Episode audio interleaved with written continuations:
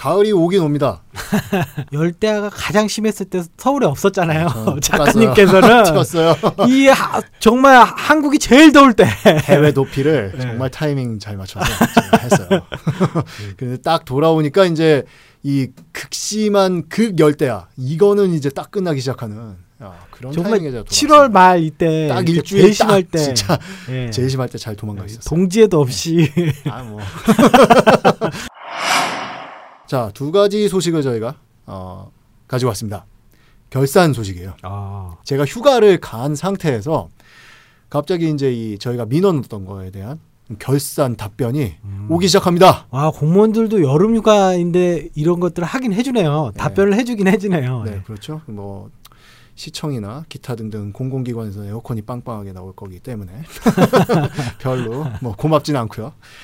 자, 그래서 두 가지 핵심 문제에 대해서 저희가 답변을 받았습니다. 아, 근데 이게 결산 보고 드립니다. 이게 10화씩이나 이렇게 끌만한 사안인가 이런 생각이 드는데. 10화씩이나 끌만한 사안이 돼버렸어요. 네, 왜냐하면은 그러니까 이게 그렇게까지 큰 사안이 아닌데 계속 똑같은 일이 커졌어.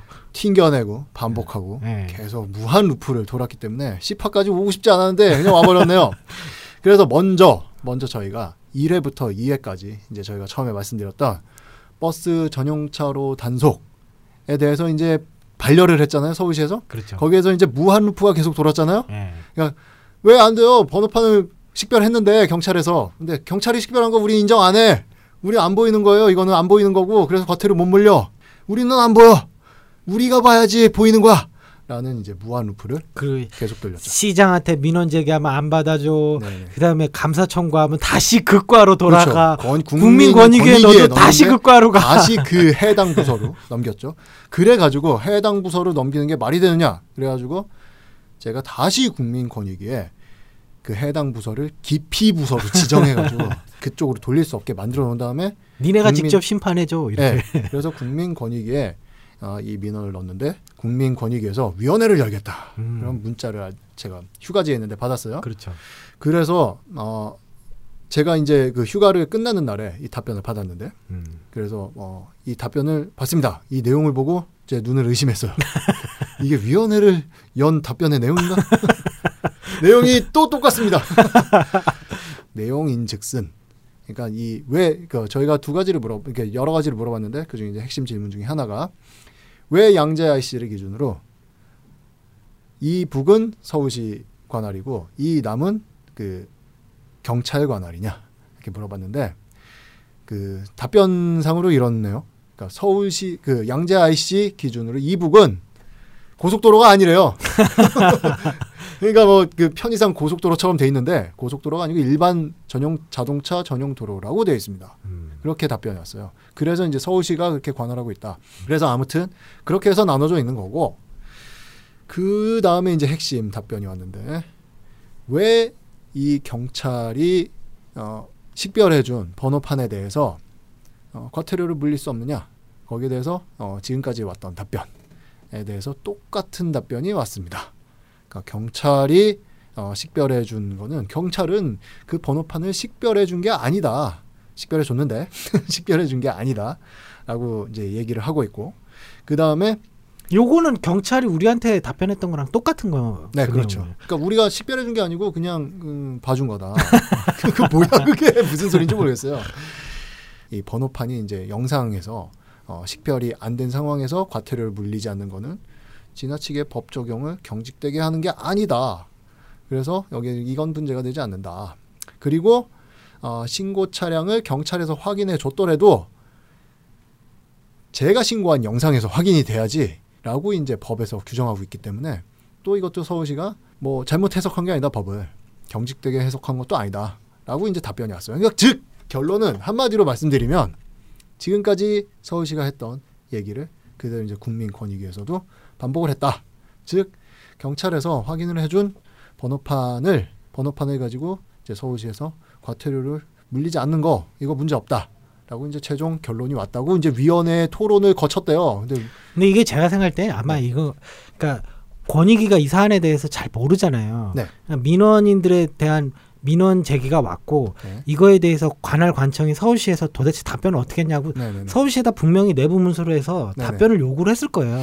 그럼 서울시에서는. 분명히 우리한테 보낸 거랑 똑같은 내용을 권익위에다 보냈고 그랬겠죠. 권익위는 그걸 보고 어 서울시 말이 맞네 그래가지고 그리고 그 공무원들이 답변을 받은 내용을 그대로 이 결정문 형태로 넣을 때 그 답변을 보낸 사람한테는 보통 이게 종이로 날라오는데 네네.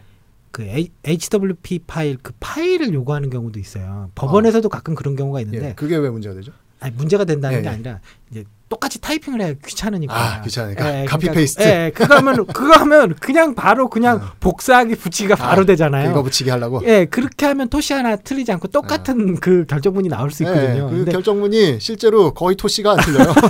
약간 이제 네. 처음 사기 되고 약간 네, 이제 네. 자기화 시켜서 네. 약간의 윤색 과정은 거쳤어요. 윤색은 했는데 네. 원작이 보여요. 예, 그러니까 이거는 그러니까 차라리 이렇게 할 거면 네. 공개 변론 형태를 열어서 민원인들의 의견을 이렇게 좀 호소할 수 있는 자리라도 마련해 주던가 이렇게 하면 사실상 그냥 서울시 얘기를 그냥 그대로 그냥 100%다 받아들여서 그냥 복붙하는 거 말고는 의미가 없죠. 그럼 권익위가 별도로 존재할 의미가 없잖아요. 그렇죠. 그러니까 위원회가 열렸는데 언제 어디에서 어떤 위원이 몇 명 참여하고 뭐 어떻게 열렸다 이런 거 전혀 없습니다. 아, 그러니까 그런 걸 알려주는 것도 아니고. 그러니까 민원인 열렸다. 위원회 열 거야. 위원회 열었어. 근데 답변은 똑같네. 뭐 이렇게 돼 있는 거죠. 아 이렇게 할 거면 서울시에서 그대로 우리가 재심사 해봤는데 결과는 똑같아. 이거랑 뭔 차이가 있냐고. 그러니까 저희는 잠정적으로 이런 결론을 이 건에 대해서는 최소한 이런 결론을 내릴 수 없겠습니다. 초록은 농색, 우리가 남이가 아. 네.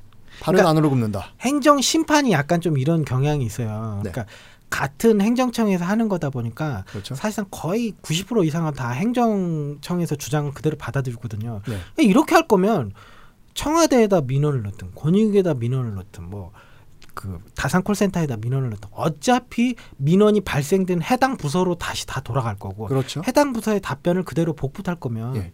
이렇게 다양한 민원 제기할 수 있는 통로가 있을 필요가 없잖아요. 그렇죠.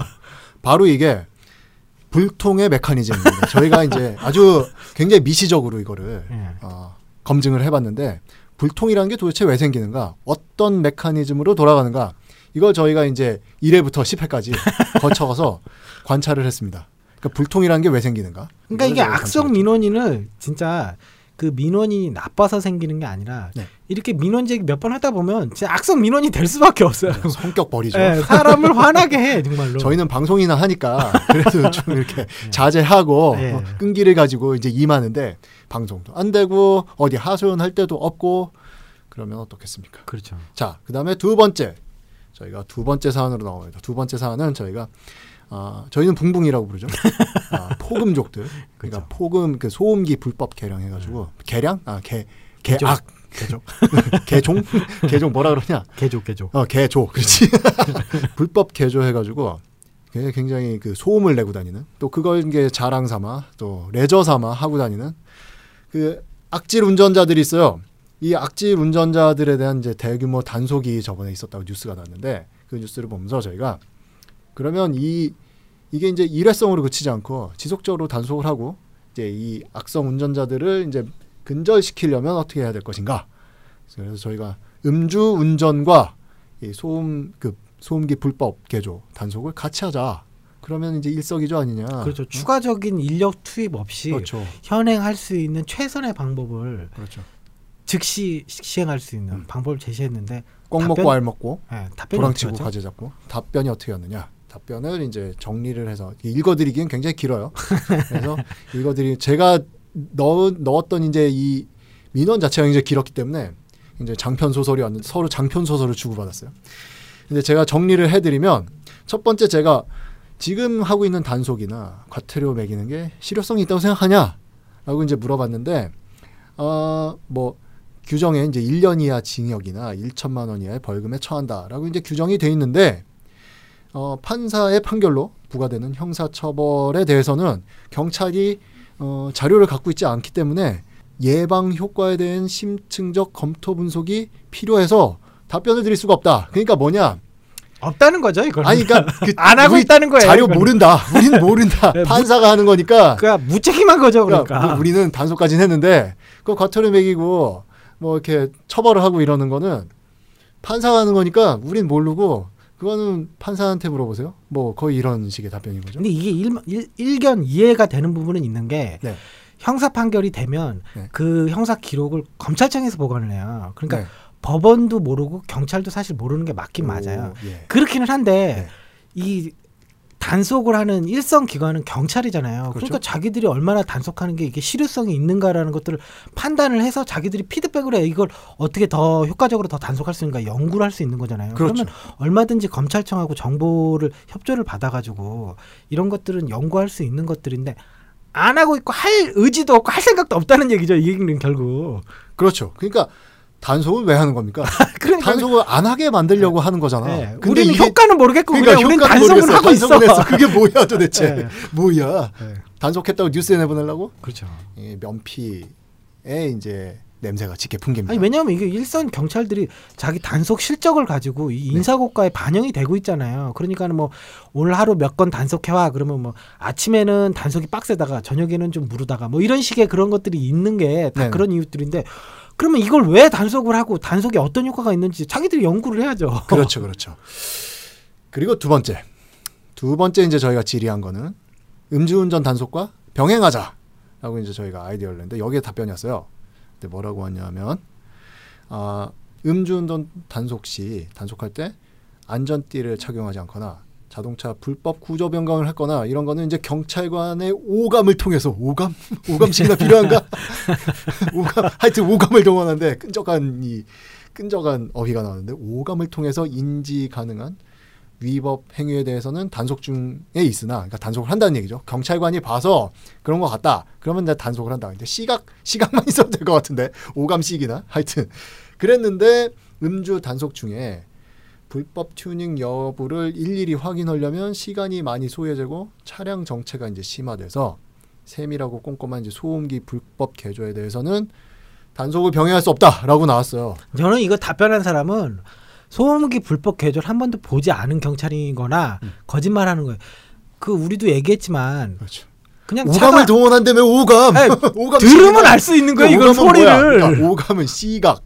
청각, 미각, 후각, 촉각 이거 다 동원하면 100% 잡아낼 수 있습니다. 아 이거 차를 뭐 하, 하, 할나요? 혀로 핥아? 아 그러니까 어떻게 미각하고 아니 어떻게 필요 없어. 그러니까? 청각하고 시각만 네, 있으면 그쵸, 돼요. 그쵸. 어, 이각만 있으면 되는데 아니 오감식이 눈으로 안전띠 착용했나 보고 네. 동시에 그 소리가 그릉그릉한가 이거 그렇죠. 들으면 바로 알수 있는 거잖아요. 중점 서브우퍼가 네. 바로 울리고 가서 그래서 배, 그 배기구 딱 보면 모양이 벌써 달라요. 그쵸. 그거를 모른다는 건 말이 안 되죠. 그것도 모르면은 경찰관 하면 안 되지. 어? 니네가 경찰 하면 안 되지. 그것도 모르면. 네. 아니 그리고 불법 개조를 하는 차들은 딱 외관도 약간 다르잖아요. 막 음. 멋을 내놓으니까. 그래요. 아니 멋을 안 내도 소리만 아니야. 멋을 안 내는 것도 요즘 굉장히 보편화되어 있기 때문에 단속을 제대, 제대로 안 하니까 보편화되어 있잖아요. 그래가지고 그렇게 멋 굳이 안 내도 그런 애들 되게 많아요. 많은데 배기구 모양이 일단 다르고 소리가 달라 소리가. 그 소리가 달라요. 다, 다 다른 거다 그러니까. 떠나서 소리가 달라요. 소리가. 그래서 거기서 바로 뭐 예를 들면 중립 끼워 넣고 자 밟아보세요 하면 소리 바로 나거든. 그렇죠. 그 그거 소음기 그 소음 측정기 한번 들여 들이대는 게 그렇게 시간이 오래 걸리고 그렇죠. 그렇게 어렵습니까? 예. 아니 그러니까 아니 누가 초능력으로 단속하래? 응? 육감 오감 뭐 이런 거 필요 다 필요 없어. 아니 그러니까 여기서는 마치 그 불법 개조를 단속해 달라는 게 차를 구석구석 살펴보면서 아 그러니까 혹시 무슨 뭐 있나- 폭탄 테러 예. 폭탄 테러 누가 잡아내래? 아니 뭐 그런 거 하는 것처럼 그러니까. 그렇게 뭐 답을 써놨는데 그런 게 아니라 그냥 소리 한 번 듣고 이상한 차는 소음기 한 번 측정해주고 네. 그거 해달라는데 그게 무 시간이. 얼마나 걸린다고 그래서 저의 결론은 이 정도도 못하면 경찰 자격 없지. 응? 음. 세금 왜, 왜 도대체 우리가 세금 왜 내는 거야? 그러니까 이거는 소음기 단속할 의지가 없다는 거예요 의지가 없는 거죠. 네. 의지가 없거나 능력이 능력이 없으면 니네 경찰하지 말고 어? 의지가 없으면은 그래도 경찰하지 마. 답변이 정말 무성해요 이거는 네, 무성의합니다. 음. 그래서 이런 좋은 아이디어를 아무리 줘도 그냥 씨부 문금아이다. 그리고 그때 그 뉴스에서 굉장히 강력하게 지속하게 지속적으로 이제 단속을 해나갈 예정이다. 뭐 어쩌고 저쩌고 그랬는데 그런 의지 별로 없는 것 같아요. 네. 선거 끝났다 이거지. 보도 자료에 단속 의지가 있다라고 써서 그냥 기자들한테 뿌리면 그냥 그렇죠. 땡인 거지. 그렇죠. 기자들 와서 한번 찍고 우리 네. 단속하고 있어. 그렇게 한번 보여주고 땡인 거예요. 네, 실질적으로 단속을 어떻게 하는지, 단속에 대한 효과가 있는지 이런 것도 없고. 뭐 뭐 그 단속이 어떻게 돼 있는지 이게 뭐 어떻게 뭐 그리고 아이디어를 줘도 이거는 할 수 없다 그러고 뭐안 하겠다는 거지 뭐. 아, 아, 그죠. 안 하겠다는 거예요. 그래서. 실제로 현재도 그런 어, 오토바이들, 그런 자동차들 멀쩡하게 길을 잘 돌아다니고 있습니다. 앞으로 더 멀쩡하게 잘 돌아다닐 걸로 예상이 되고 여기에 대해서 경찰은 여전히 별로 하는 게 없다. 지속적으로 할 의지도 별로 없다. 그게 저의 결론이고요. 자, 그래서 결론이 우울해요. 이걸 어떡하지? 아, 그 결론이 너무 우울하네요. 근데 이게 하루 음. 이틀에 해결될 문제라고 생각했으면 저희 방송 같은 것도 안 하지. 방송할 필요도 없었을 거예요. 이게 하루 이틀에 해결이 안 될 문제라는 거 알기 때문에 저희가 방송을 하고 있고 지속적으로 이제 이런 문제에 대해서 얘기를 할 거라는 거. 어, 그래서 저희가 이제 이 방송이 필요하다고 생각이 들고요. 그 다음에 아, 기본적으로 이런 사소해 보이지만 중요한 문제를 얘기하는 방송 자체가 별로 없어요. 별로 없고 이런 방송이 필요한 사안이 이런 작지만 중요한 작지만 중요하고 이제 행정적인 문제, 이제 법적인 아주 그랜드한 문제 말고 행정적인 문제에서 이렇게 불통이 되고 이런 것들이 이제 감시가 되지 않고 이러면 어떤 문제가 발생을 하느냐를 극적으로 보여주는 사례가 요번에 한번 터졌습니다. 드디어 전국적인 전국구 이슈가 됐어요. 음. 뭐냐면 자 제목 제주도 비자림로 삼나무 도륙 사건 작은 사안은 아니네요. 이거 대부분 아실 사건인데 뭐냐면 사건 개요를 말씀드릴게요. 제주도의 이제 비자림로라고 아, 성산하고 이제 이 한라산의 밑 아래 중턱이죠. 중턱을 이제 연결되는 그 도로의 초입에 있는 도로가 있어요. 그 근처에 이제 비자림이 조성돼 있고 그 도로 이름은 비자림로인데 거기 비자림이 있지는 않아요. 근데 그 양옆에 중요한 건 뭐냐면 굉장히 그 수령이 오래된 삼나무가 이제 빼곡히 심어져 있었어요. 음. 이게 인공 조림된 거예요. 박정희 정권 때 음. 인공 조림된 삼나무 그 숲인데 그게 이제 뭐 3, 40년 넘은 이제 수령이 3, 40년 넘은 이제 굉장히 그 깊은 삼나무 숲이 여기 형성이 돼 있었어요. 음. 그런데 지방자치제 이제 선거가 끝나고 이 도로를 확장 그 이전 그 이전부터 이제 이 도로를 확장할 계획이 서 있었어요. 그래서 이 도로 확장 계획에 따라서 이 삼나무 길을 이 빼곡한 삼나무가 이제 왕복 2차선이에요. 한 차선씩이죠. 그렇죠. 이게 빼곡히 서 있던 삼나무 숲을 한 500m 정도 쫙 밀어버렸습니다. 쫙 밀어버려가지고 거기가 휑하니 지금 뚫려 있어요. 마치 이제 이 사람 머리로 따지면 바리깡으로 머리 가운데를 한번 쫙 이게 민 것 같은 아니 가운데는 아니다 그 옆쪽 한 오른쪽 오른쪽 옆머리를 한번 쫙 이렇게 민 것 같이 쫙 밀렸어요. 사진 보시면 바로 지금 네. 진짜 머리카락 그 비유가 딱 맞는 거. 아 그렇죠. 그러니까 바리깡으로 쫙 한번 밀었어. 네, 그 숲 멀쩡한 숲을 바리깡으로 밀다가 밀다가 뭐야 이거 그래서 머리 주인이 자다가 벌떡 해가지고 이거 뭐 하는 거야 그래가지고 정국이 들고 일어났어요. 그러니까 머리 그 머리 깎임을 당한 분이 당신 뭐 하는 거야 그래가지고 아니 머리 옆머리 밀어달라 고 그러셨잖아. 근데 내가 언제 이렇게 밀라 그랬어 그래가지고 공사가 지금 중단된 상태입니다. 음. 그랬는데 공사가 중단은 돼 있는데 전국에서 이제 이렇게 비난 여론이 빗발쳤어요. 왜냐하면 이 길이 2002년인가에 전국 의 국토부가 주관한 전국의 아름다운 길 뽑기 대회에서 1등 먹은 길이에요. 뭐꼭 꼭, 꼭 그런 타이틀이 있어야 돼. 근데 그런 거 아니어도 저는 이제 개인적으로 제주도를 이제 굉장히 그 어렸을 때부터 자주 갔는데 음.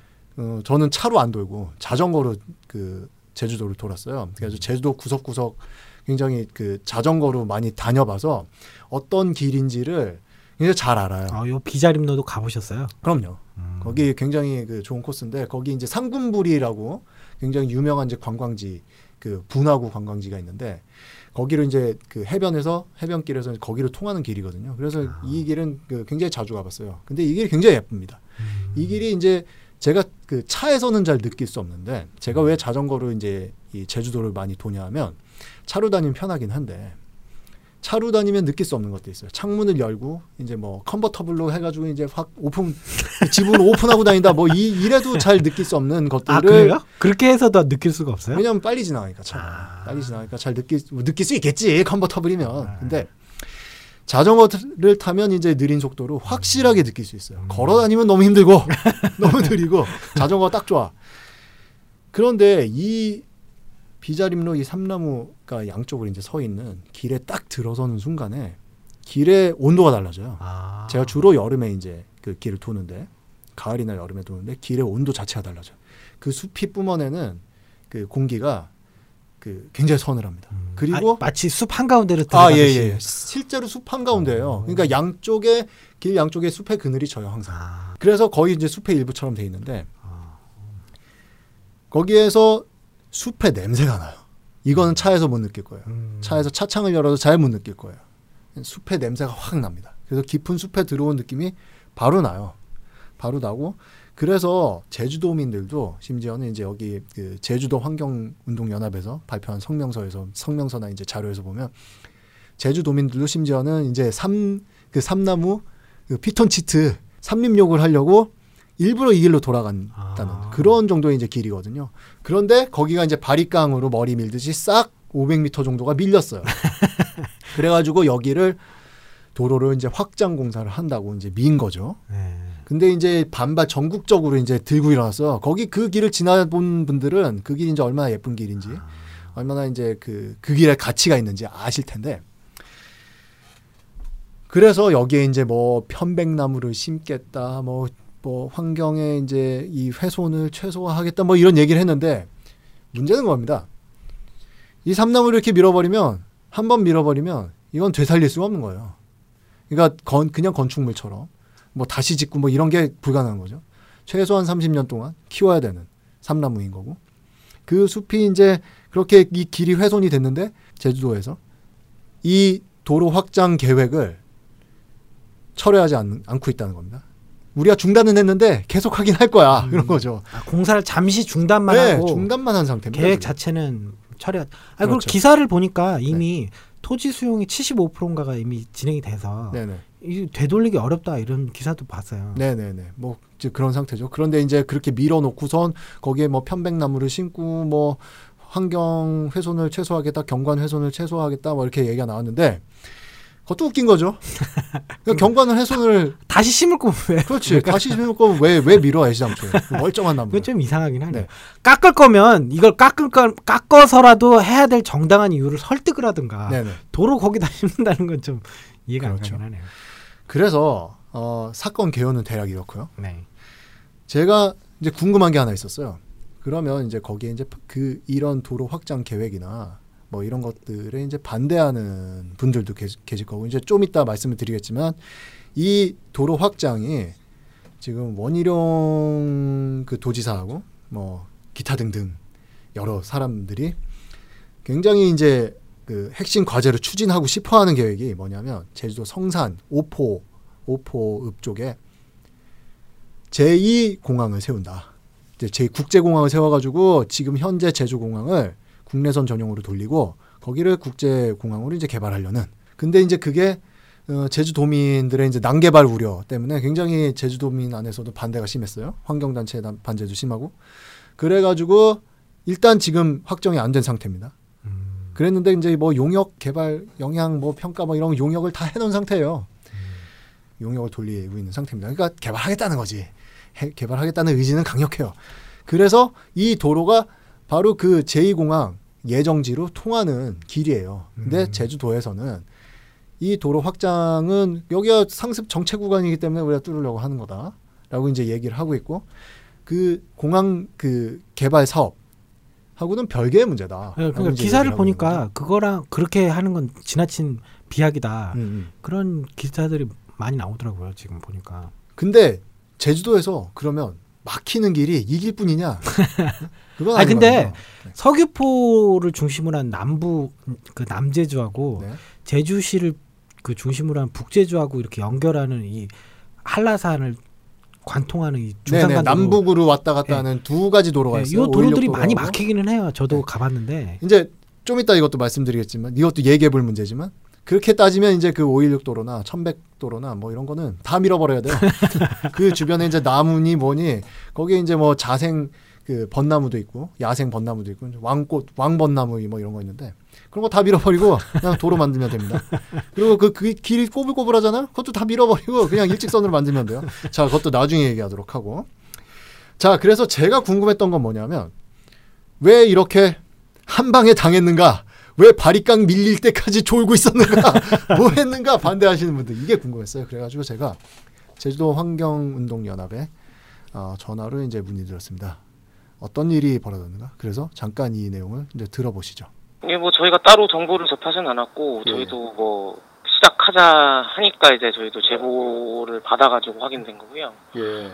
언제 시작된다는 건 저희가 따로 뭐 정보를 갖고 있지 않았습니다. 그러니까 그 공사가 그 일종의 좀 기습적으로 이제 진행이 된 건가요? 뭐 기습적으로 됐다기보다는 뭐 제주도에서는 일정대로 진행을 했을 텐데 네.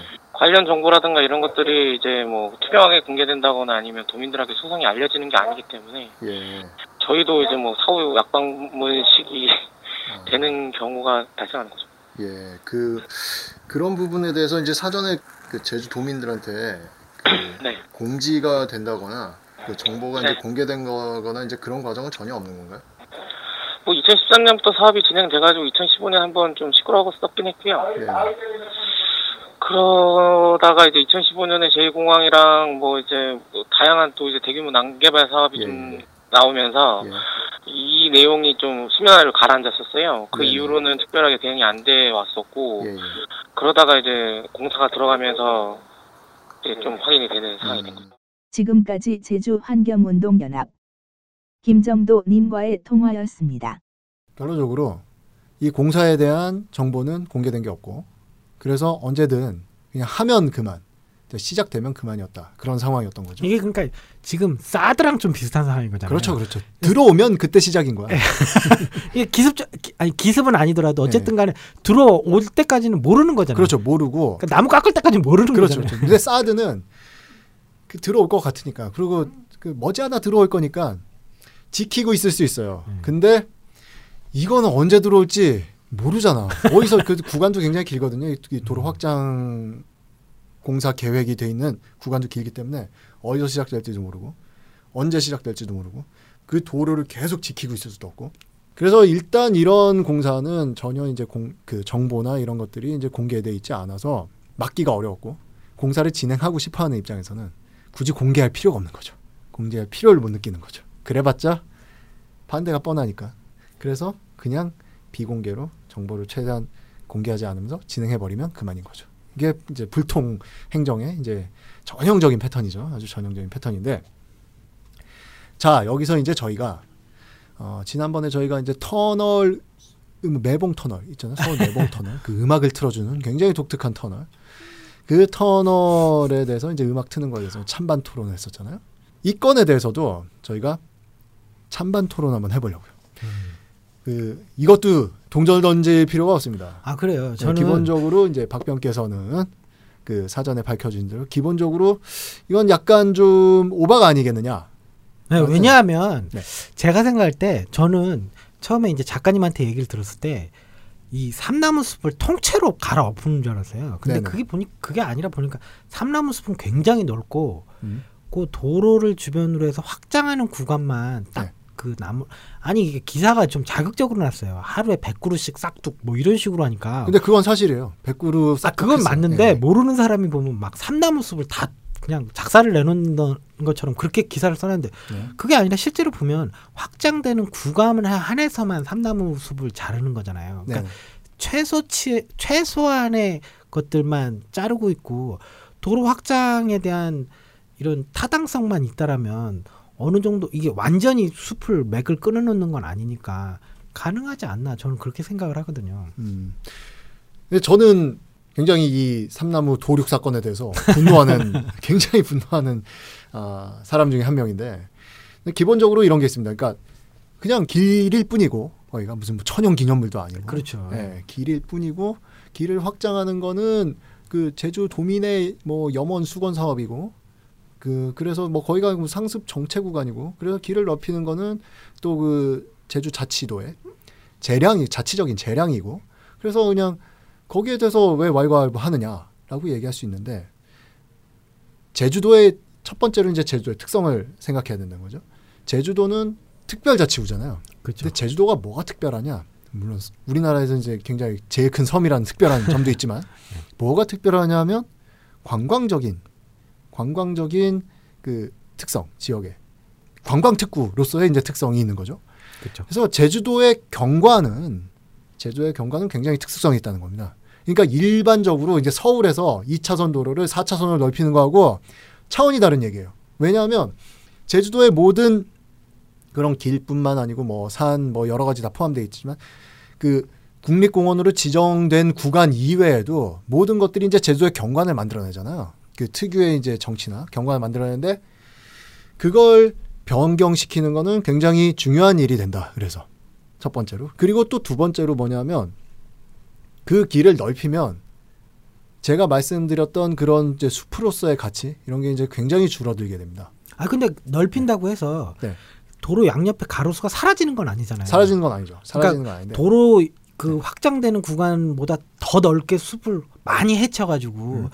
그 도로에서 삼나무까지 거리가 멀어지는 그런 건 아닌 거잖아요. 딱 왜냐면 확장 구간까지만 삼나무를 딱 없앤 거고. 그런데 기본적으로 어 제가 말씀드린 것처럼 그 길의 이제 특성, 그 숲에 들어온 것 같은 특성, 그런 특성은 사라지게 되는 거죠. 왜냐하면 이 삼나무의 높이가 있잖아요. 네. 이제 실측을 해봐야 되겠지만 실측까지는 안 해봤어요. 안 해봤는데 삼나무의 그늘에 의해서 그러니까 하루 종일 거기 그 길이 어쨌든 사, 삼나무의 이제 그늘이 그 정오 아주 해가 중천에 떴을 정오를 빼고는 삼나무의 그늘이 계속 집니다. 음. 그래서 이제 숲의 연장선상이 되는 거죠.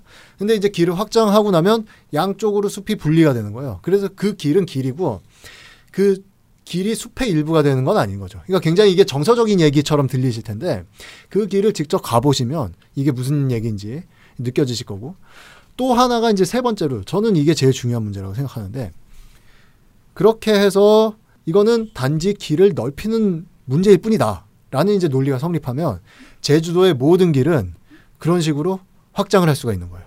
그건 아까 말씀드렸던 것처럼 516 도로나 뭐 천백고지가 있는 뭐 516 도로나 그 남북으로 이제 횡단 도로가 있거든요. 종단 도로가 있거든요.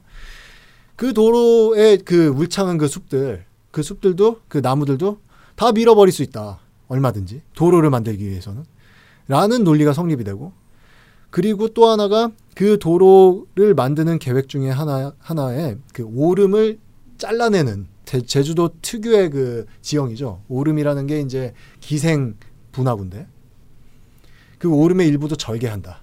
뭐 이런 계획까지 포함되어 있어요. 아, 근데 네. 그렇게 따지면 이제 그러니까 이해는 가는데 모든 도로라든지 모든 개발은 기본적으로 산이나 숲을 파헤칠 수밖에 없어요. 네. 그러니까 고속도로를 타고 경부고속도로나 이런 걸 고속도로를 타고 쭉 가다 보면 특히 이제 중부 내륙 고속도로가 그런 게 많은데 음. 산 한가운데를 완전히 뚫어가지고 네. 그것도 굉장히 높게 다리 같이 만들어가지고 네네. 그 고속도로는 평평해야 되니까 네. 달리다 보면 완전 산 정상 한가운데를 내가 달리고 있다는 그런 착각이 들 만한 그런 구간도 많이 있거든요. 네, 네. 이 고속도로를 그러니까 물론 그그 도로가 고속도로는 아니지만 기본적으로 도로를 뚫는다는 건 산을 파헤치고 오름을 깎고 네. 뭐 이런 게 어느 정도 동반이 되는 거죠. 네. 만약에 작가님 논리대로 하자면 아예 도로를 뚫지 말아야 돼요. 네, 거기는 도로를 확장하면 안 돼요. 산을 만들면 안 돼. 아, 애- 애시당초에 확장이 문제가 아니라 도로 자체도 뚫지 말았어야죠. 그렇게 그런 식으로. 제가 따지면. 예를 하나 들어드릴게요. 음, 어, 스위스에 음.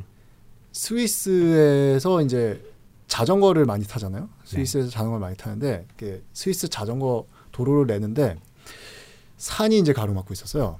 그래가지고 이 자전거 도로 어떻게 만들 것인가 이제 얘기를 했어요. 얘기를 했는데 그래서 이 산을 우리나라 같으면 거기는 밀어버렸을 거야.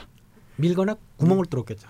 그래서 스위스에서는 자전거 전용 터널을 만들었어요. 왜 아. 터널을 만들었냐? 터널은 공사비도 훨씬 많이 들고 기간도 공사 기간도 오래 걸리고 공사 기간이 이제 공사비죠.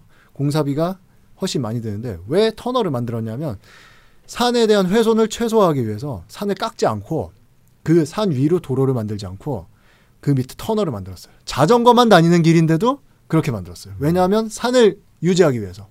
근데 우리가 자연 경관, 자연 경관 하면서 이제 자연 경관 굉장히 좋아하잖아요. 스위스의 자연이 너무너무 아름답다.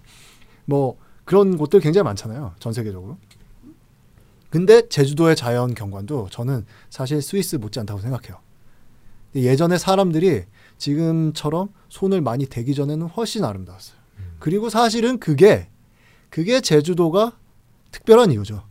우리가 제주도에 가는 이유는 바로 그거죠. 그러니까 몇몇 이름난 관광지를 찍고 돌고 이걸 하려고 가는 게 아니라 제주도 전체의 그런 아름다움이 있거든요. 그러니까 굳이 천연기념물이나 뭐 국립공원이나 이런 걸로 지정되지 않아도 제주도는 전체적으로 굉장히 아름다운 섬이었어요. 근데 지금 이미 이제 91년에 그 종합개발계획 뭐 이런 게 나오면서 난개발이 굉장히 많이 진행된 상태예요. 그래서 제주도 특유의 이제 정치가 굉장히 많이 사라, 사라지고 부동산 투기 세력이 이제 지금 몰려들고 대 이제 대자본이 들어가지고 이제 리조트 같은 걸 건설하고 그래가지고 이제 또 그걸 위해서 또 길을 뚫으면서 길을 그 중산간 도로를 또 굉장히 이제 크게 뚫었어요. 굉장히 이미 넓게 뚫었어요. 그래서 거기에서도 이제 제주도 특유의 이제 정치가 많이 사라지고 있고 여러 가지로 제주도 고유의 아름다움이 지금 사라지고 있다는 겁니다.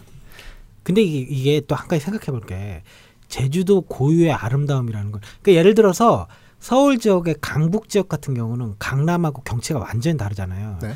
그러니까 그 광화문 근처에는 그냥 아무데나 땅을 파도 이게 막 500년, 600년 된 유물들이 막 쏟아져 나와요. 그렇죠. 그러니까 이게 아주 오래된 그 도시이기 때문에 하나 기와장 하나 하나가 다 이게 그 역사적인 가치가 있고 굉장히 그 중요한 그런 사료들인데 이 지금 제주도가 가지고 있는 이 경치라는 게 제주도 고유의 이런 자연적 경치 뭐 그렇게 얘기를 하시는데 아름다운 건 맞는데 지금 아까도 얘기했듯이 원래 제주도에는 숲이 없었어요. 근데 이거를 박정희 때 녹화 사업하고 조림을 하면서 생긴 그러니까 이 숲이라는 것들은 3, 40년 정도밖에 되지 않은 거예요. 네. 근데 제주도 고유의 가치라는 건 없는 거예요. 그러니까 사실. 그러니까 삼나무는 이제 좀 일본에 많은 수종이죠. 네. 그래가지고 제주도에는 없던 수종이에요. 인공조림해가지고 생긴 수종인데 어쨌든 우리나라에 그런 식으로 길을 달림 길을 그냥 일반 도로를 달리는데 그렇게 숲을 만날 수 있는 그런 공간들이 과연 몇 개, 몇이나 있는가 하는 거죠. 그러니까 제주도 특유라고 말씀드리는 건 뭐냐면 예를 들면 지리산 국립공원 같은 데 들어가도 거기에 이제 어, 지리산 국립공원을 관통하는 이제 도로가 있어요. 그 도로를 이제 그 꼬불꼬불 올라가다 보면 거기에 그 제주도처럼 숲만 있고 초지 목초지 있죠. 그것도 굉장히 제주도 특유의 이제 풍가 이제 말씀하는 그 허벌판이 아니라 그 초지예요, 초지. 저는 초지라고 말씀하고 싶은데 말씀드리고 싶은데 그런 것들이 있는 그 공간은 없는 게 지리산 그 국립공원 관통하는 도로를 가봐도 그 좀만 가다 보면은 펜션 있고 좀만 가다 보면은 뭐 닭백숙집, 오리백숙집 있고 이렇게 인공 구조, 구조 물들이나 뭐 집들이 이렇게 다 있어요. 계속 있어요. 그래가지고 숲의 정치를 느낄 수 있는 부분은 거의 없어요. 지리산 같은 데는 등산로를 본격적으로 이제 그 들어가면 들어가면 이제 그때부터 이제 그런 것들이 안 보이는데 그런 길들은 다 이제 이미 개발이 돼 있다. 근데 제주도는 그냥 다니는 길조차도 그렇게 자연이 유지가 돼 있고 사람들이 그런 것들을 즐길 수 있는 그런 것들을 이제 바로 옆에서 이제 피부로 느끼면서 즐길 수 있는 그런 특성이 있기 때문에 제주도가 또한 매력적인 그냥 단지 그 섬나라고 그 한라산이 있고 그것뿐만이 아니라 제주도의 그런 정치가 매력적이기 때문에 제주도를 이렇게 다들 아름다운 섬이라고 얘기를 하는 거죠. 근데 중요한 건 거예요. 실용적인 측면에서 볼 때 제주도의 길을 그렇게 그 별거 아니잖아. 그냥 길일 뿐이잖아. 그래서 숲에 조금만 잘라내는 거자고 없애 버렸을 때 그 유명한 길을 다른 것으로 만들고 그 길을 없애 버렸어. 그 길은 사실은 없어진 거죠.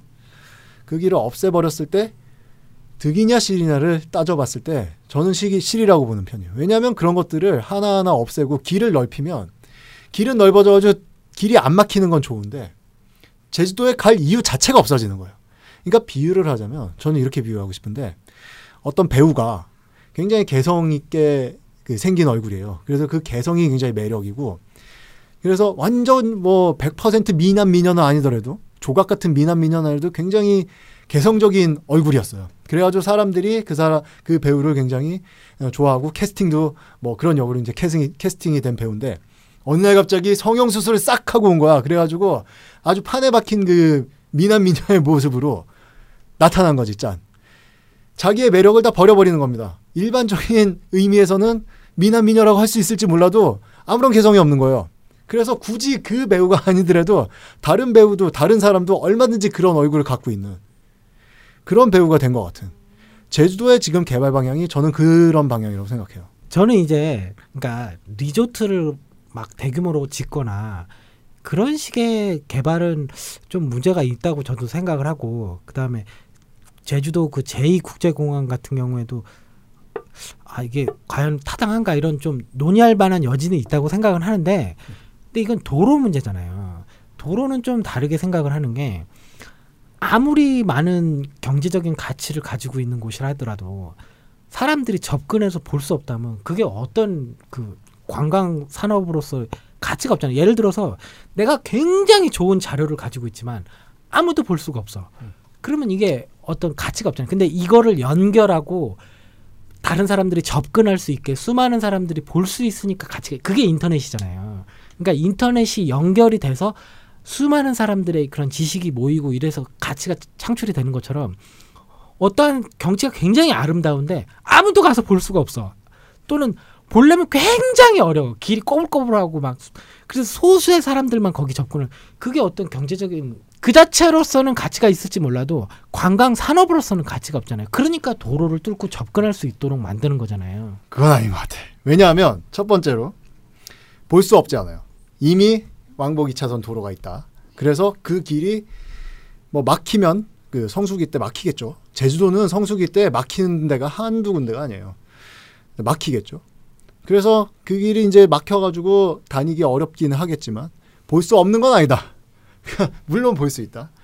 그리고 또 하나가 그게 그 개발 그 지상주의자들이 전형적으로 내세우는 논리가 경제 가치 이런 것들이에요. 그러니까 자연이 경제 가치가 있어야 된다.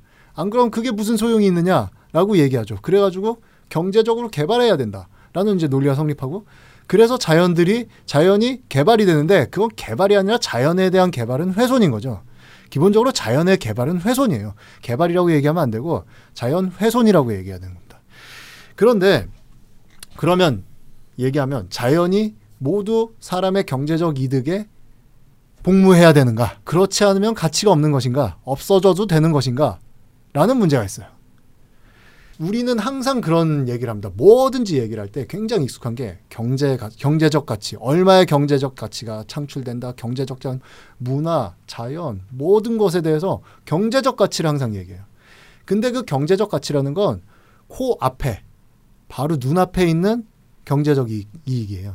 그러니까 예를 들면 모든 것들을 경제적 가치로 환산하는 거에 그 천박한 결과가 옛날에 그 신지식인이라 그래가지고 심영래 씨를 심영래 씨 이제 용가리 디워 뭐 이렇게 막 개봉하고 막 이럴 때 신지식인이라 그래가지고 이 사람이 영화를 어떤 영화를 만들었다라고 얘기하지 않고 이 영화를 가지고 얼마의 경제적 가치를 창출하고 있느냐라고 접근을 했어요. 심지어는 그, 그 당시에는 그 뭐 진보적이라고 했던 김대중 정권에서도 심지어는 그런 식으로 접근했어요. 그리고 영화를 얘기할 때마다 누구나 뭐 그 당시에 항상 얘기했던 게 고지라 이 영화 헐리우드 영화로 뭐 우리나라 자저, 그 자동차 몇천 대 수출하는 효과를 냈다. 응? 그래서 우리도 그런 영화 만들자. 뭐 이런 식으로 접근했다는 거죠. 경제적 가치만으로 모든 가치를 환산하는 이런 발상은 굉장히 이제 결국은 파국으로 갈 수밖에 없다는 거. 특히 자연에 대해서는 더더욱 그런 게 자연을 한번 파괴하면 회복할 수 없거나 회복하는데 굉장히 오랫동안 시간이 걸리거든요. 그리고 파괴할 때 그 비용에 몇 몇십 배, 몇백 배 비용이 들어요. 그렇다면 말씀하신 것처럼 굉장히 이제 우리가 아끼는 그 자연이 굉장히 소중한 자연이 있다. 뭐 그러니까 이게 그 천연 기념물 같은 뭐 우포늪이나 뭐 이런 거, 뭐 DMZ도 마찬가지고 그런 게 천연적으로 보존돼 있는 그 자연이 있다. 그 자연이 자연으로서 기능하고 보존돼 있는 거는 왜 그러냐면 사람의 발길이 닿지 않기 때문이에요. 사람의 또는 발길을 최소화하기 때문이에요. 예를 들면 이제 지리산에도 여러 가지 등산 코스가 있는데 칠성계곡 코스라는 게 있거든요. 거기 30년 동안 굉장히 훼손이 많이 돼가지고 30년 동안 그 코스를 폐쇄시켜 버렸어요. 그리고 최근에 다시 오픈을 했는데 그것도 이제 예약 인터넷 예약 제도로 해가지고 가이드하고 그 일정 수의 등산객만 들어갈 수 있게 그렇게 만들어놨어요. 그래서 그 칠성 계곡의 그 아름다움이 다시 회복되고 그것들을 이제 정해진 사람만 보고 이렇게 훼손이 안 되게 잘 보존을 하고 그런 건 굉장히 잘하고 있다고 생각해요. 그런 식으로 인간이 보고 싶고 즐기고 싶고 이런 욕구는 한두 끝도 없고 내가 자연을 사랑하기 때문에 가는 건데 결과적으로 자연한테는 그게 훼손이 되는 거죠. 그래서 우리한테 절제라는 게 필요한 거예요. 어느 정도 선에서 절제를 해야 되는 거죠. 그리고 이 그 제주도 삼나무 숲도 어쨌든 누가 인공조림을 했건 뭐가 됐건 30년의 세월이 거기서 이제 빼곡히 쌓이면서 그 삼나무 나무만 있었던 게 아니라 그 밑에 이제 생태계가 형성이 됐어요. 건강한 숲에 전형적인 이제 생태계죠. 밑에 양치 식물이 이제 자라고 그 다음에 이제 중간 정도 높이에 이제 나무가 그 밑에서 자라고 그 다음에 높은 나무가 이제 그 위에서 자라고 이런 것들이 형성돼 있는데 그것까지 싹 밀어버린 겁니다 지금. 그래서 싹 미는 건 아니죠. 그 아니, 그러니까 해당 부분만 미는 해당 거죠. 부분은 싹 밀렸어. 거기 새빨개. 그러니까 두피가 늘어나서 두피가 싹. 이게 앞으로 또 밀 거래요. 그 계획 철회 안 했으니까 그 그러니까 나머지 도로 숲도 확장 부분만 미는 거잖아요. 숲을 전체를 미는 게 아니라. 이제 다른 곳들도 이제 똑같이 그런 식으로 밀리겠죠. 어쨌든 나무 하나를 더 심어도 모자랄 판에 있는 나무를 이렇게 밀어서 도로를 만든다. 그러면 제주도의 가치는 뭐냐 도대체? 라는 문제가 남는 거죠. 제주도는 그래 길은 뻥뻥 뚫려가지고 예를 들면 그래도 저는 그뭐 제2공항 들어오고 이러면 길은 더 막힐 거라고 생각해요. 근데 길은 뻥뻥 뚫려가지고 그래 차는 빨리 다녀 그건 좋은데 그럼 제주도에 왜 가는 거야? 제주도의 길이 이제 서울의 이제 간선도로처럼 다 뻥뻥 뚫리고 그런데 제주도는 도대체 왜 가는 걸까? 한라산 뭐 한라산도 있죠. 뭐 좋겠죠. 근데 제주도 기본적인 제주도만의 풍광은 사라지는 거죠. 예를 들면 제가 한 가지 예를 들면 그 인도네시아의 발리섬 있잖아요. 거기가 세계의 뭐 놀이터 뭐라는 별명이 있을 정도로 전 세계의 모든 사람들이 이제 관광을 가는 곳인데 거기가 제주도보다는 그 관광객들이 훨씬 많아요. 훨씬 많고 섬이 길이- 큰가요? 제주도보다 더아 큰가요? 크죠. 음. 그 굉장히 큰 섬인데 관광객들이 굉장히 많고 음. 관광지마다 굉장히 차가 막힙니다. 장난 아니에요. 서울보다 더 막히나요? 서울보다 더 막히고 제가 이제 거기에 그 공항에서 가까운 이제 뭐 꾸따라든가 뭐 르게안 뭐 이런 그 중심가가 있어요. 관광 중심가가 있는데 거기는 뭐밤 10시에도 뭐 한 100m 전진하는데 한 30분 걸리고 막 이래요. 철도도 없어요. 절도 없습니다. 어. 절도 없고 길도 그렇게 확장하지 않아요. 아 진짜 속 터지겠네. 제가 차 막히는 거 진짜 싫어하거든요. 제가. 네, 그래서 이제 그런 것들 그런 것들이 이제 그 너무 번잡스러워져서 이제 그 위쪽에 좀 더 북쪽으로 가면 그 정글 지대가 있어요. 거기 이제 중심 그 마을이죠. 우붓이라는 마을인데 거기도 요즘 관광객들이 하도 몰려서 거기에 한번 그 잘못 걸리면 그 중심가 잘못 걸리면 한 시간 동안 그냥 차 안에 서 있습니다. 그런 정도예요. 그러니까 차가 그렇게 막힙니다. 차가 그렇게 막히는데 그 길을 그러면 제주도 제주도의 지금 삼나무길 도륙 사건의 논리로면 모든 길을 다 그렇게 뚫어버려야 돼요. 그러니까 우붓 같은 데도 정글을 다 밀어버리고 거기에 그 왕복 4차선, 8차선 길을 만들어야 됩니다. 그래야지 관광객들이 오는 거예요. 그런데 그러지 않아도 그런 길을 만들지 않아도 발리에는 관광객들이 여전히 미어 터지는 거죠. 근데 물론 발리가 모든 걸 다 잘하고 있다. 그렇게 얘기하진 않겠어요. 근데 적어도 자신들의 매력이 뭔지는 알고 자신의 매력을 지켜야 지켜야 되는 선은 적어도 지키고 있다는 거죠. 그래서 그 관광객들이 다니면서 그 인도네시아 그 또는 발리 그 한 집 건너 한 집 사원이 있고 뭐 이런 뭐 그냥 구멍가게도 있고 동네 닭들 키우는 데도 있고 뭐 그런 길들 어떻게 보면 지저분하다고 얘기할 수도 있는 그런 길들을 개량하고 이쁜이 수술을 하고 그러냐 하면 그대로 내비둬요. 내버려 두고 그것도 인도네시아의 정치를 느낄 수 있는 발리 섬의 정치를 느낄 수 있는 또 하나의 매력이라는 거죠.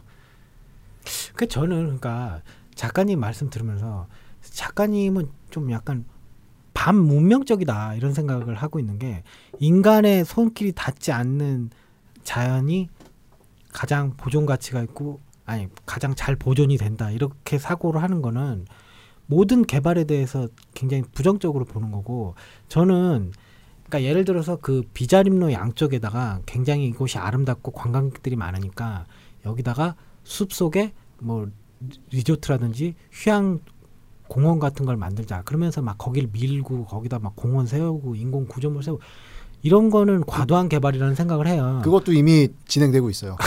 네. 중산간까지 이제 벌써 그 중턱까지 다 그렇게 개발이 되고 있어요. 네, 그런데. 그게 아니라 이곳이 막히니까 도로를 좀 넓히자. 그걸 그것도 삼나무 숲을 자르는 것도 도로가 확장되는 부분에 한정해서 자른다. 그리고 뭐 저는 이게 앞뒤가 안 맞는 행정이라는 생각은 들지만 어쨌든 자연 훼손을 최소화하고 거기다 뭐 편백나무 심겠다 뭐 이런 것들을 하고 있다라는 것들은 어쨌든 간에 이 개발을 추- 개발과 자연 훼손을 최대 최대한 조화시키려 이 정도 요 정도까지는 인용해 줄 수 있지 않나라는 생각이 좀 들고 그리고 요게 그 지금 도지사 선거가 끝난 지가 얼마 안 됐잖아요. 네. 그러니까 이게 도지사 선거에서 얼마나 부각됐는지는 모르겠는데 어찌됐든 간에 원희룡이 요번에 처음 당선된 사람이 아니고 그 전에 있었었고 이것들을 시, 시도했고 진행을 했었는 과정에서 도지사 선거가 진행이 된 상황이었기 때문에 어쨌든 간에 제주 도민이 원희룡 도지사를 선택을 했다라는 건 제주 도민으로서는 이 원희룡 지사의 이런 개발 중심적인 정책들에 대해서 지지를 하는 거고 그럼 내가 뽑아놓고 내가 이 도지사가 이것들을 진행하는 것들에 다 반대하는 건이 민주주의에 대해서 어느 정도 이게 좀 부정하는 게 아닌가. 저는 그런 생각도 좀 들어요. 뭐 부정하는 걸 수도 있는데. 그러니까 우리나라의 민주주의 그러니까 대의민주주의 뭐 더 좋은 대안이 없기 때문에 어 대의민주주의만한 제도가 없기 때문에 우리가 이 제도를 뭐 결점은 있어도 유지한다. 뭐 좋습니다. 좋은데 제주도민들이 만약에 다들 그걸 원했다.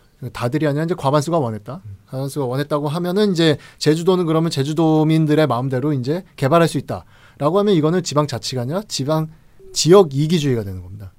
그러니까 제주도의 자연은 물론 제주도민의 것이기도 하고 그 거기에 사는 분들이 최대한 생활이 불편하지 않게 뭐 여러 가지 그런 것들을 정말 능력 있는 정치인이라면 그런 것들을 그 양립할 수 있게 자기가 대안을 만들어낼 수 있는 거죠. 그러니까 어느 한쪽에 손, 편을 들어가지고 이제 개발을 확 밀어버린다든가 그렇지 않고 그런 지역의 가치나 지역 특성 이런 것들을 유지하면서도 그런 것들을 이제 생활의 불편이나 경제적인 여러 가지 뭐 소외 이런 것들을 해결할 수 있는 방안을 얼마든지 더 만들 수 있다고 생각해요. 아, 그러니까 이런 지금 그 말씀은 그 지방자치제에 대해서 또 부정을 하시는 거예요. 그러니까 예를 네, 들어서 그- 저는 그것도 지방 자치가 지방 이기주의를 위한 알리바이가 되면 지방 자치도 문제가 있다고 생각해요. 아니 그러니까 이게 나라 전체에 한해서는 어떤 다른 이익이 있을 수 있을지언정 그러니까 예를 들어서 의왕시라고 있는데 경기 남부 지역에 보면 의왕시라고 있는데 여기는 그 의왕시 전체의 약한 7, 7, 80% 정도가 그린벨트예요. 네. 그러니까 사, 거기를 개발하고 싶어도 2, 30%밖에 안 돼. 네. 그러니까 의왕시에 사는 사람들은 대부분 다 토지를 소유하고 있- 토지나 산을 소유하고 있지만 여기 개발이 안 되는 거예요. 그럼 네. 이게 그 수도권 사람들을 위해서는 그린벨트로 묶일 필요성이 있고 충분히 이익이 있지만 네. 의왕시 사람으로서 봤을 때는 좀 억울한 면이 있는 거예요. 그래서 네. 항상 의왕시는 매년 의왕시장이 당선이 됐을 때 제1의 가치가 그린벨트를 풀어달라. 그리고 네. 의왕시를 개발할 수 있게 해달라. 네. 이게 의왕시에서의 최대 현안이고 초점이거든요. 예. 그 제가 의왕시의 상황에 대해서는 이제 얼마 그 제가 의왕시에 살아보지 않았기 때문에 모르겠지만 저는 그런 상황을 역이용할 수도 있다고 생각해요. 왜냐하면 자기가 이제 수- 그 의왕 의왕시에 이제 산이 있다. 산이 있고 이제 그린벨트로 묶여 있다. 그러면 그 그린벨트가 이제 사실은 말이 그린벨트지 거기에 이제 뭐 여러 가지 시설물들이 들어와 있을 거예요. 시설물들 그렇죠. 불법 시설물도 많이 있고 식당 뭐 백숙집 이런 거 되게 많을 거예요. 그런데 그런 것들을 오히려 이용해 가지고 더 녹화시키는 겁니다. 더 녹화시키고 얘는 산 같은 것들, 그 산 같은 자원을 이용하는 거죠. 뭘로 이용하냐면 예를 들면 이건 예를 들어서요. 서울에 굉장히 어린이집 많잖아요. 우리 이제 애들 어린이집 보내고 유치원 보내고 그러는데 네. 숲 체험을 하는 어린이집이나 유치원 없, 거의 없어요. 그런 거 그런 그 유치원들은 좀 그 비용 비싸게 그렇죠. 사립으로 네. 그 보내거나 숲 유치원이라고 해서 요즘에 그런 거 예. 굉장히 비싸요. 그런 거를 국가에서 숲 체험 어린이들의 숲 체험을 의무화하는 겁니다. 그래서 서울 근교에 산이 있는 도시들 있잖아요. 도시들의 그 숲을 그 산을 이용하는 겁니다. 그래서 그쪽으로 애들을 보내는 거예요. 그래가지고 그 산을 숲- 애들 숲 체험할 수 있는 시설물을 거기다 만들고 거기에 이제 애들을 계속 정기적으로 보내는 거죠. 그래가지고 거기서 이제 여러 가지 이제 그것들을 지원하기 위한 부대 시설들이 필요할 거 아닙니까? 예를 들면 거기에서 이제 나오는 수익들 그런 수익들을 지자체로 돌리는 거예요. 그래가지고 수익을 창출하는 거죠. 그린벨트도 마찬가지입니다. 그린벨트도 예를 들면 그린벨트 안에 농촌 체험 요즘 많이 하잖아요. 아이들한테 농촌 체험 같은 것도 시키는 겁니다. 그래서 그린벨트 안을 오히려 밭이나 과수원 같은 걸 개발하는 거예요. 그래서 체험 농장으로 개발하는 거죠. 그래 애들이 그 자연을 체험해 볼 수 있게, 농촌을 체험해 볼 수 있게 하는 프로그램을 국가에서 의무화해 가지고 돌리는 겁니다. 그러면 지방 도시들이 그 녹지들을 가꾸고 이용해야 될 이유가 생겨요. 경제적인 그야말로 그걸로 경제적인 이유가 생기는 거죠. 녹지를 이용하는 게 돈이 되네? 라는 구조를 정치인들이 만들어 유능하다면 설득시키고 만들 수 있는 겁니다. 근데 그걸 안 하는 거죠. 왜냐? 거기에 건설업자들이나 토목업자들이 이해관계가 붙어 있거든. 그래가지고 분양도 안 되는 지방 아파트를 지어대는 거예요. 경기 활성화한다고. 굉장히 쉬운 길이죠. 당장에 보기, 보기에는 굉장히 쉬운 길인데 일단 경관을 해치고 국가적으로도 굉장히 경제적으로 그거 미분양 난 아파트들 어쩔 거야 다 인구도 점점 줄어드는데 어쩔 거야 어? 그건 이제 흉물로 남게 될 가능성도 있고 분양 안 되는 아파트는 경제적으로 손실이에요 굉장히 그리고 경관적으로도 굉장히 손실이고 지역에 그렇게 크게 도움이 되느냐 그렇지도 않아요 우리나라에서 이제 아파트를 짓는 알리바이 중에 하나가 국토는 좁은데 인구는 많다 이런 거잖아요. 근데 인구가 많은 것도 많은 거지만 인구가 집중이 돼 있는 게 문제인 겁니다. 다들 서울 살고 싶어요. 왜냐? 서울에 모든 게 다 몰려 있으니까. 근데 예를 들면 그런 지방 도시에서 자기 특성을 살려서 아파트를 짓지 말고 거기를 주택 단지로 다 개, 개발을 하는 겁니다. 개발을 하되 국가가 이제 지원을 하는 거죠. 그래서 굉장히 그 예를 들면 판교에 있는 판교의 그 주택자 고급 주택단지가 이제 형성이 돼 있잖아요. 그런 것처럼 우리나라 사람들의 로망 중에 하나가 근데 극소수만 누릴 수 있는 로망 중에 하나가 마당 있는 정원 있는 그렇죠. 주택이잖아요. 예. 전원 주택 뭐 이런 거 좋아하잖아. 텃밭 있고 그렇죠. 개 뛰어다니고 그런 동네 자체를 그러니까 그 지역 자체를 그런 것들이 이제 몰려 있는 그런 주택 단지들이 형성이 돼 있는 지역으로 개발하는 겁니다. 그러면 그 지역의 가치가 올라가겠죠. 우리나라 지금 서울만 하더라도 조금이라도 뭐 한옥이 있거나 주, 옛날 주택가들이 살아있는 뭐 연남동이나 성산동이나 그런데 주택가들이 조금이라도 살아있는 데는 관광지가 돼 있어요. 거기에 사람들이 관광으로 몰려오는 겁니다. 관광을 하러 몰려오는 거예요. 왜냐하면 사람들이 그런 것들을 좋아하니까. 아파트를 보기를 좋아하는 사람들은 없어요. 그런데 정치, 향수 그런 것들을 느끼고 거기에서 그 사람들이 즐기고 싶어 하기 때문에 그런 것들이 굉장히 지금 임대료가 높은 그 상권으로 개발이 돼 있거든요. 그런 지역으로 지방을 얼마든지 더 개발할 수 있다고 생각이 들어요. 그래서 그 서- 수도권 중심으로 천천히 늘려나가는 거죠. 그런 것들을. 그래서 서울에 있는 뭐 예를 들면 그 관광 수요들을 흡수를 하고 그 다음에 거기에 이제 국가가 몇몇 군데 그런 주택을 만들어가지고 국가가 숙박업소를 운영할 수 있어요. 그 휴양림 지금 산림청에서 휴양림 만들어서 운영하는 것처럼 몇몇 주택들을 국- 공공에서 매입을 해가지고 숙박시설로 만들어가지고 그 지역에 이제 트래픽을 늘리는 겁니다.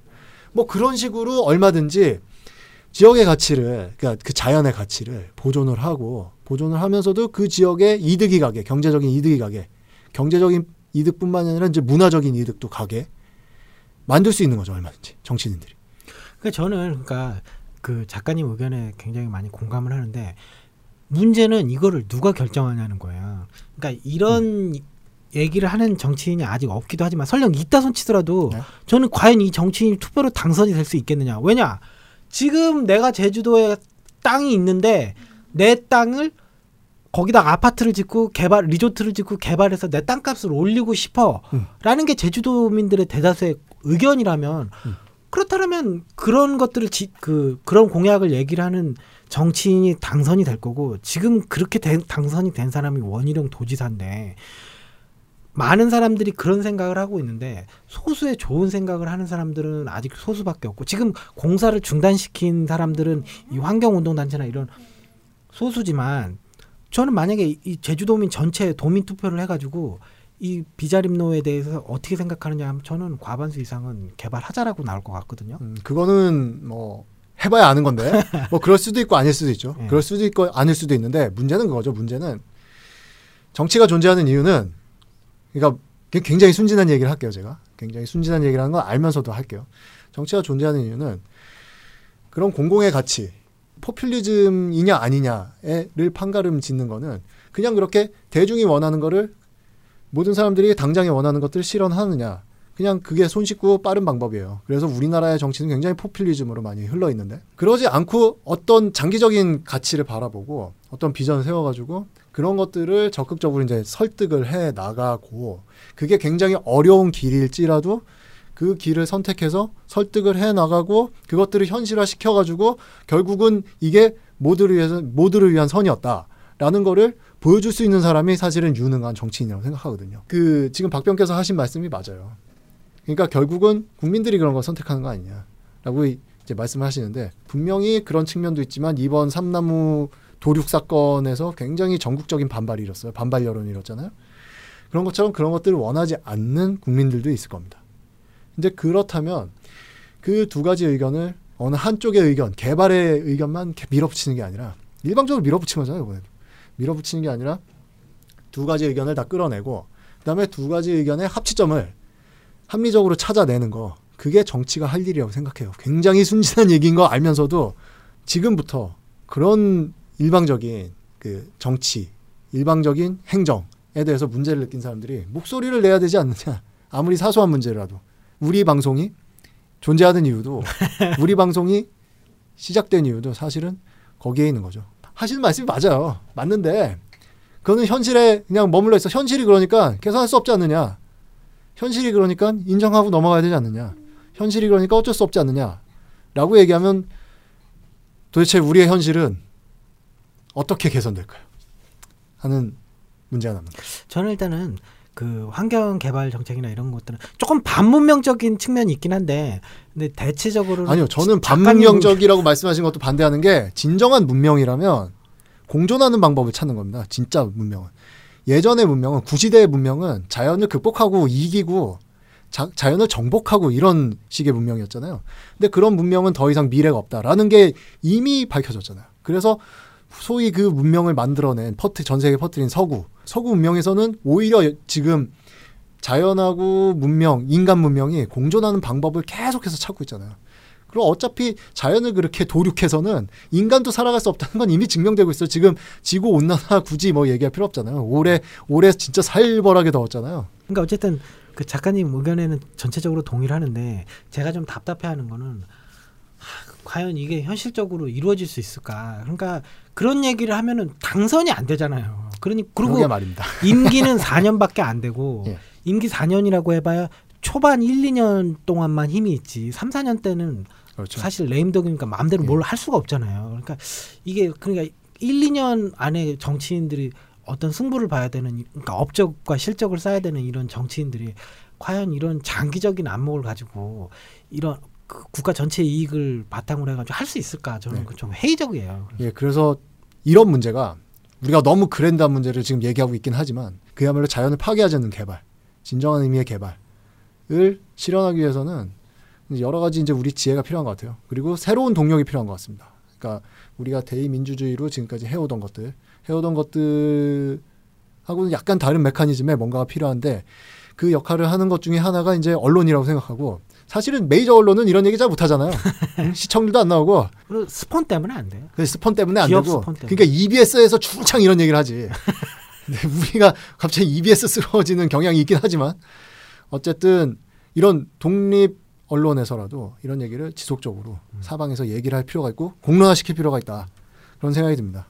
그건 맞는 것 같아요. 그래서 뭐 우리 방송이 어, 그런 측면에서 의미가 있지 않느냐라고 자화자찬하겠어요. 자 이렇게 저희가 이제 녹음실 할당 시간이 이제 아이고. 끝났어요. 끝나가지고 이제 저희가 이제 이 녹음실에서 쫓겨날 상황이라서 마치겠습니다. 오늘 녹음 마치겠고요. 아, 오늘의 결론은 그 일방적으로 바리깡 들이대지 마. 어? 그리고 우리가 중지를 모아 보면 해결의 실마리를 찾아볼 수도 있지 않겠냐. 그리고 이렇게 해결의 실마리를 찾아보려고 하는 노력 자체가 문제 해결의 시작이 아니겠느냐 하는 결론을 내볼 수 있지 않을까요? 동의하세요? 동의합니다. 네, 오늘 굉장히 저희 방송에 어울리지 않는 거한 결론으로 오늘의 방송을 마치겠습니다. 지금까지 한동원 박현지였습니다. 감사합니다.